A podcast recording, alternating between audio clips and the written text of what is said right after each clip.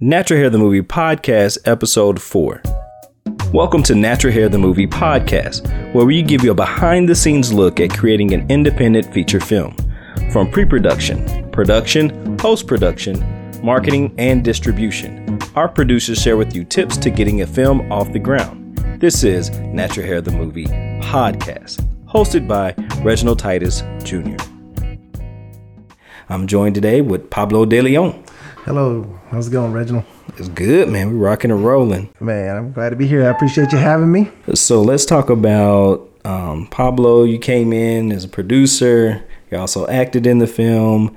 We've been working on this quite a few years. Yeah. So let's talk about how, how you how did you get involved with this? Because you you helped with um, inviting cast members on. You did some casting.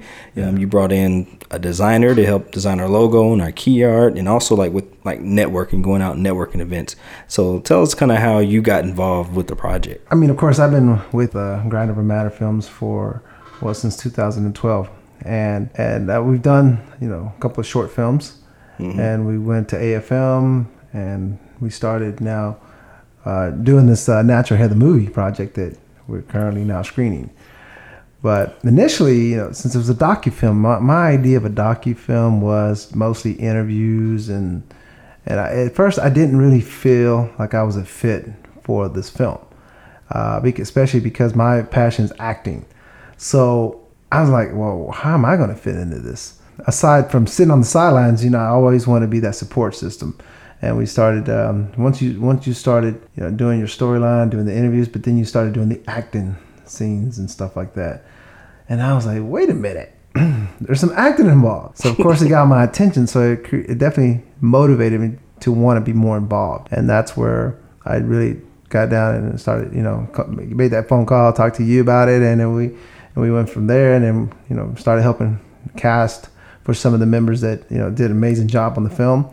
Um, we went to doing the logo and uh, the key artwork and stuff like that. So yeah, man. I, anytime you hit me where I'm most passionate about, that's where I'm gonna be more involved. So why is it you know you're an actor and also a producer. So why is it important for actors to be involved in projects as a producer? We work on another podcast called filmmaker commentary and there we talk about a movie called a monster by Charlize Theron. And uh, that was like 2003 if hopefully i'm getting the date right. But it was in the early 2000s when it came out. She was a producer on the film. Right.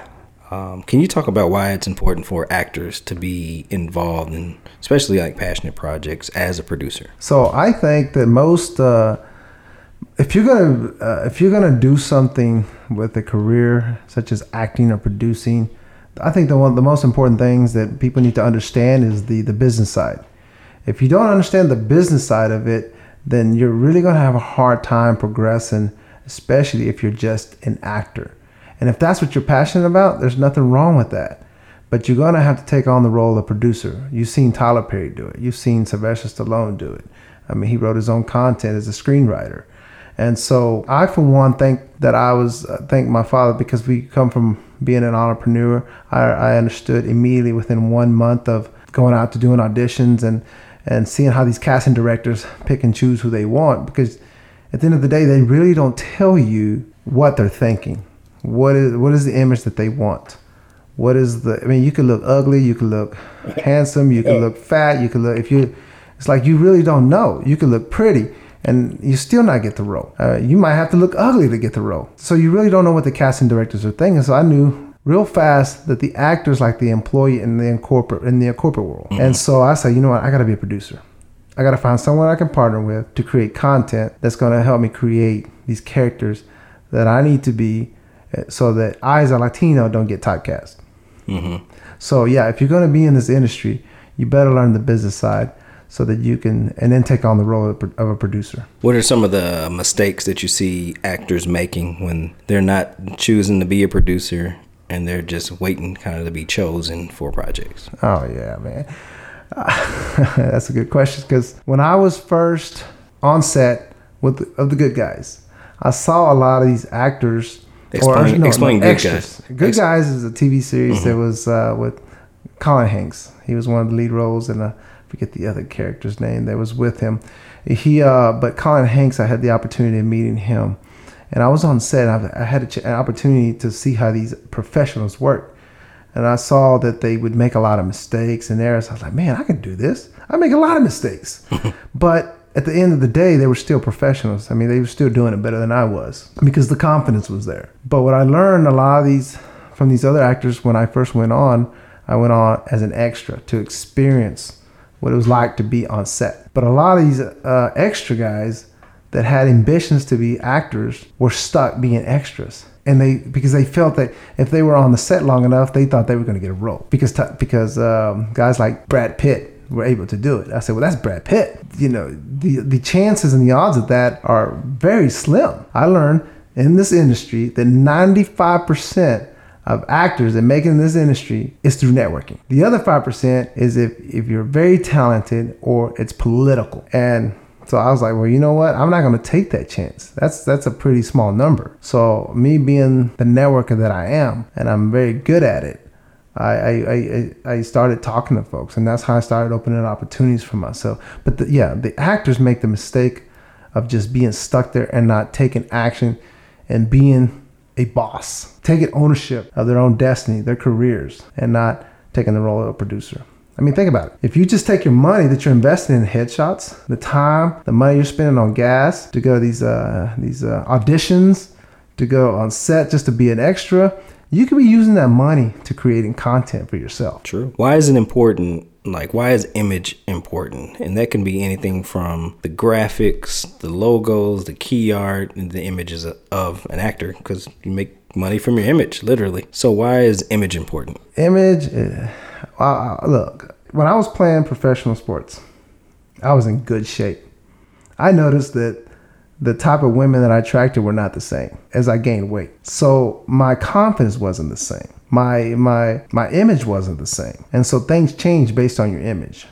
That's just a given. If you're trying to sell yourself or your brand, when I started getting back in shape, I noticed that my confidence started to grow. The type of women I attracted were the, the different. So I think it's so important, not only you as an actor, you got to have a good image if you want more opportunities. Not to say there's not room for a fat guy, ugly guy, or you know a skinny person. That's not what I'm saying. Your chances are just not going to be as big as if you had a better image. So, if you're trying to sell your film, you want to have a good key artwork. You want to have it professionally done. I mean, like we did Natural Hair the movie. We had a lot of beautiful women with different creativity, and they were beautiful in their own right, and they had great image, and they're very talented women. So, but at the end of the day, we, we were able to hire a good photographer, a guy that can create good key artwork mm-hmm. that that made the image good, and to be able to make it marketable. Mm-hmm. It makes it easy on our part, on, our, on us, mm-hmm. so that it can sell itself. Shout out to Dennis Webb. yeah, thanks, Dennis. And so, yeah, we talk about the logo too. You know, the logo is so important because, you know, one of the things in my marketing uh, agent said that Pablo, you know, what is going to separate you from just another actor? What separates you the most, I mean, first of all, is having a logo that associates you with that logo. And uh, that's what's going to separate you from a, just another actor, from a, just an amateur to a pro, mm-hmm. is the way you brand yourself. Any other last advice or things that you might have pulled away from this project that helped you so on the next project that you work on um, you'll apply those lessons. Yeah, well, uh, man, you know, just seeing myself on on the big screen, there's a lot of things that I wish I could have done. So it challenged me to sharpen my craft, to take improv classes, to take more acting classes, and to be able to expand all these characters are going in my head. So if you're an actor out there, you know, to sharpen your craft, take classes. Don't think just you're going to jump on board and and think that you're just I mean you'll you'll be able to grow confidently, but to really build your creativity and that will separate you from other actors is you got to find out what what makes you you and great as an actor and as a producer. You just got to be consistent man. Find different ways business plans marketing plans to get your to get your, get yourself out there and get your product out there. And there are. You just can't give up. What are like a lot of actors doing? That's probably not helping them out you know because there's you got people that are working full-time as actors. No matter what city you're in, you have full time actors. What separates that person from someone that's not even working on their craft? Like, what what's the difference? The biggest one that I've seen so far is that I uh, I couldn't believe that how many actors they were so talented that been given opportunities, but they still haven't put a demo reel together. That was one of the big mistakes. It's like uh, if no one has seen your work, no one's really, you know, not gonna take you serious. Especially if you're talking to a casting director or producer, if you don't have a demo reel ready to show them, then you're not you're gonna miss out on that opportunity. The other flaw that I see in actors is they don't take enough acting classes uh, to build their craft, and um, and I think you have to be the other mis- which is the third mistake is that you have to be diverse, open to like for me, like I, I don't I don't want to be just stuck as this, uh, you know, the yard guy, the character or the the Mexican cop, the you know I want to be able to adapt to you know different cultures within films.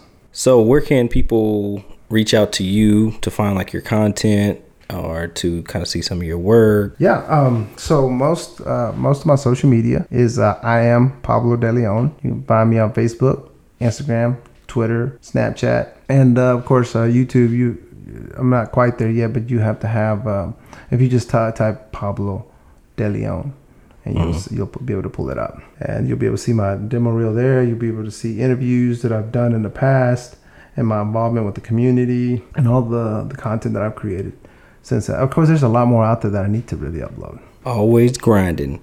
So let that be um, a lesson to y'all out there that you know if you're an actor work on becoming a producer so that you can get involved from a business standpoint and you have a and you have more control on what's going on. You'll see more behind the scenes versus kind of waiting around like you were saying as an extra hoping to become an actor. Just already be an actor but take more control of your career.